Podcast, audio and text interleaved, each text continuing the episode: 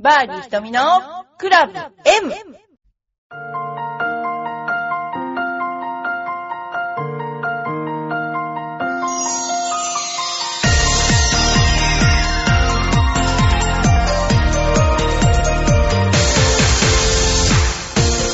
バーディー瞳のクラブ M です。皆さんいかがお過ごしでしょうか、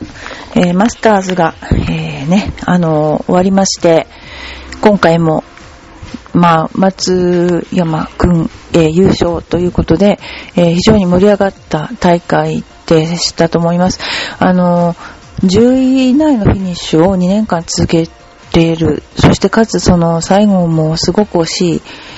まあ、なんていうかな、あの、ストロークのね、落とし方だったので、えーもう本当優勝に絡む、本当優秀な選手だなと思いながら、えー見てました。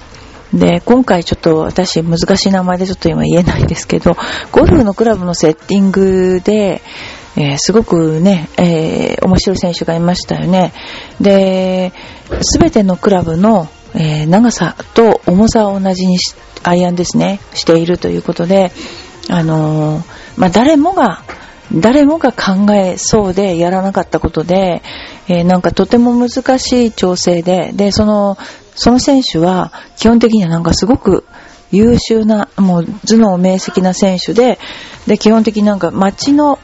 えーゴルフ屋さんに頼んで全部それをやってもらったらしいんですけど、最初テーラーメイドで契約してたんですが、今コブラに契約が変わっちゃったらしいんですけども、うん、あの、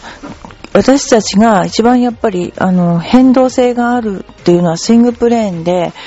やっぱりその、短いクラブはアップライトになりがちだし、え長いクラブはフラットになりがちだし、それも当然ながら誰もが分かっているんですよね。で、ゴルフ自体が、もうクラブだって、あの、温度がね、温度の差によって非常にしなったりしならなかったりとか、まあもちろん重力も遠心力も毎回違うタイミングに微妙にやっぱなるわけで、ですからなるべくそれを揃えるっていうね、あの、ことは、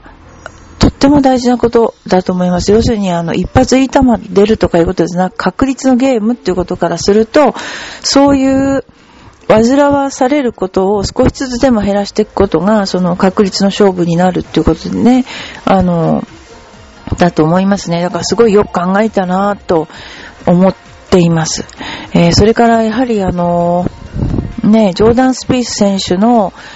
え3日目のインタビュー、えーあの時にやっぱりこう、4日目を予想してしまうような、やっぱちょっとインタビューでしたよね。で、えーっと、彼がそのミスった、えーショートホールですね。12番のショートホールのセカンドの池に入れちゃったちょうど距離なんですけど、まあそれに近い距離を、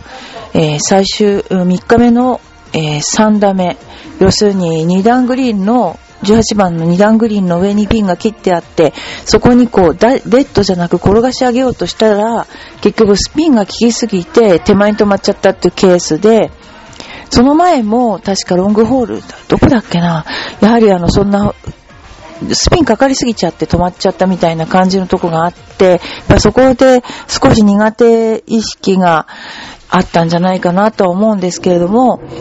あの、スローを見ると、体重移動っていうのは全くもう右足体重のまま、そしてちょっと左肘が抜けるっていう極端な抜け方をしてダフってるっていうね、えー状況でした。でも、えー3日目に、3日目のインタビューの時に自分で今これ、この状況をうまくこう切り返そうと、えーしているということで、あのーそういうような話を最後にしてたんだけども、うんと、今までは多分私の想像なんですけども、もう本当に優秀な選手で、あまり、その、一回目勝つ時も、あの、もちろん勝つと思ってやったかもしれないけども、私が見るに、去年のジョーダン・スピースは、うーん、機械みたいだった気がします。なんかこう、あんまり曲がるところに、要するにセカンドもサードも打ってなくて、ピンに遠くてもまっすぐまっすぐで、すごく曲がるパッターをやってた印象ってあんまりないんですよね。で、それって逆に言えばものすごい精神力があるか、もともと立てたなんていうかな、コース前のプランに対して、もう、絶対にたがわないようにやるぞって強い意志を持って、望んでもできない人がいっぱいいるのに、そういうね、あのー、ことがきちんとできる、なんていうかな、理数系、ものすごいそっちの、あの、理解のある選手だなと思ってたんだけど、今回は、全くなんでしょうね、感情的な選手に見えました。で、中島プロが解説で、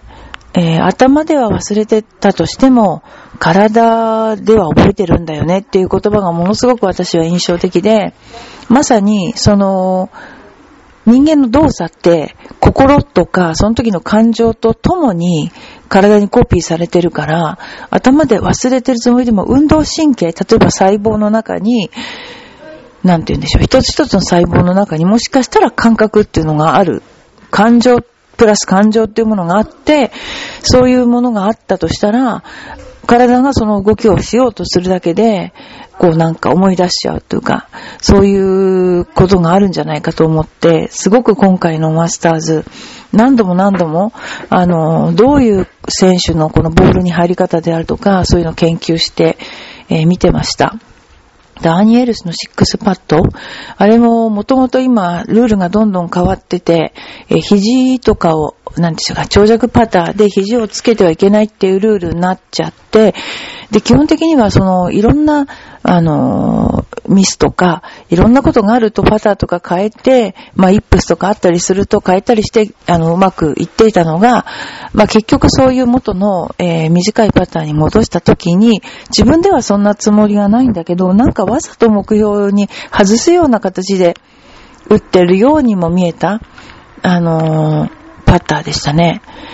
あれを、私はちょっとイップスっぽいなと思って、えー、見ていました。人間、まあ、ただ普通にあれを観戦してると、なんでなんか、みんな結構うまいうまいって言うけど、大してうまくないなっていうのが感想かもしれないけど、もうどんなプレッシャーの中でやってるか想像すると、まあ本当にゴルフもすべてそうですけども、出る前に脅かされる、自分がなんていうかピンチになるの分かって出ていくにもかかわらず、やっぱりどうしても、ね、ああいうふうに人間っていうのは、私もそうですけども、あの、ピンチになると、本当に体って動かなくなるなっていうのを、もうね、思いました。でもあの、すごく、まあ私も見てて、あの、勉強になった、ね、あの、マスターズでした。なので、まあこれからもその、まあ、ああいうのを見てると本当に自分がメンタルの方やってて、あの、まあ、ああいう人たちはもうメンタル8割、9割ぐらいの、うん、比率を持ってるんだなって思いながら、あの、思ってまして、でも普通の人もそのぐらい、まあ5割ぐらいは実力っていうのはメンタルな部分が多いと思うので、えー、そういうことの方向をもうちょっとなんていうかな、練習できるような。で、ゴルフの時だけやってもうまくいかないので、やっぱりあの、普段からそういう癖をつけるとか、なんかね、あの、できるといいんじゃないかな、なんて、えー、私も思っています。はい。えー、それでは、えー、お便りに、お便りをお知らせしたいと思います。それではお便りを紹介します。えー、よいこまわさん、ありがとうございます。ひとみさん、こんにちは。最近5歳の長男がバカボンに似てきました。1歳の次女は、はじめちゃんに似ています。かわいいですね。長男に言うと怒ります。バカボン嫌いみたいです。ひとみさんはアニメ見ますか？嫌いなアニメはありますか？私はもう、アニメ、漫画は読まないものがないっていうぐらい昔は、もうすごかったですよね。あの、昔はあの、雑誌全盛時代だったの。それであとは漫画も、あの、テレビも全盛時代だったから、まあ、見ないものはない、話題についていけないものはないぐらい見ましたね。ああいうのはなんか楽しみなかったのかなわかんないけど。でもあの、嫌いなアニメっていうのは、うーん、あんまりないかも。アニメはみんな面白いと思います。クレヨンしんちゃんも面白いし、あの、未だに本当にクレヨンしんちゃんなんかずーっとやってるし、あの、セーラームーンなんかも結構なんか海外では今すごいんですってね。で、日本のキャラを真似する人もアメリカでじゃなくて海外でもすごく多いし、割と好きですよ。あの、オタクじゃないけど。あの、でもね、一番好きなのは、あの、アニメじゃないの。あの、宇宙の話が好き。で、今、瞳っていう、アストロ H っていう、あの、なんていうの ?X 線を取るロケットが上がってるじゃないですか。それがなんか、この頃音信不通になっちゃって、その音信不通になっちゃってなんか物体が5つに分かれたとかいう、なんか JAXA の発表とかってがっかりしちゃってるんですけど、はやぶさなんかも大好きで、なんか宇宙系統の話大好きなんですよね。で、だから、あまあ、昔は宇宙戦艦ヤマトとか見たけど、でもまあ今宇宙系統のそういうアニメ好きですね。嫌いなのは別にないな。アニメは、娯楽はみんな好き。ということで。まあでもそういうね、あのー、子供さんが小さいと自分も一緒にこう見てて、なんかこの頃ね、あの、仮面ライダーとかそういうののお兄さんキャラがすごく受けるらしいじゃないですかね。えー、それお母さんがいつも見てるもんね、あれ朝から。そんなことで、えー、まあ、ね、娯楽のことに関してはもう本当すべて、えー、好きです。そうですね。あとはゴルフの方は、あのー今ね、この間もちょっとお話したけど、子供たちが何を商品にしたら喜ぶかなっていうの競技でね、思ってて、えー、まあ、キッザニアみたいな、そのお、お仕事体験みたいのがあるっていうから、えー、そこのところを一番にしたんだけど、今の子供って何が喜ぶのかなっていうのはすごく興味津々ですね。あと、その、つい最近なんだっけ？あの、組体操？組体操がダメだのダメじゃないのって大騒ぎしてるんだけど、あれを見てて、もう怒られちゃうかもしれないけども、だって玉転がしだって今やめちゃう世の中で、何かあると騎馬戦だってやめちゃう世の中なのに、なんで組体操だけやるんだろうなってすごく思ってて、あの、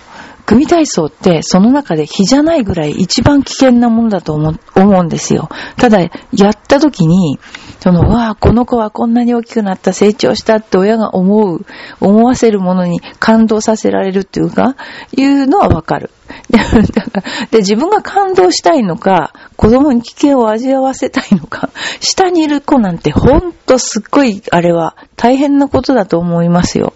だったら、あの、他の競技も全部復活させればいいのになって、本当に思っちゃう。で、この頃は、あの、運動苦手だっていう人もすごく多いから、ちょっと遊ぶと欲しい豆ができたりするのね。でも、やっぱりあの、いろいろ考えると、なんで運動するかと、やっぱり危険から逃げるためじゃないか。本当にそう思う。例えば、地震になった時や、津波が来たって 足が遅かったら、それはね、飲み込まれちゃうわけだし。だから、常にやっぱりなんていうのかな、敏感になっていく必要があると思いますね。だゴルフなんかでも、あの、足の裏っていうの、足の裏の感覚っていうのはすごい大事で、私たち、まあ当然ね、裸足で歩くってことをよくしますし、足の裏の感覚でバンカーの砂のどのぐらい入ってるかとか、硬いかとか、あの、グリーンガンの傾斜なんかも目をつぶって歩いたりして、足の裏の感覚をものすごく鍛えてるんですよ。だから、この間浦安地震があった時に、うちの家が9センチ傾いた時に、や住めませんでしたね。本当に気持ち悪くなっちゃって。そんなようなことで、普段からやっぱり色々と、あの、敏感になっとく必要があるんじゃないかなと思っています。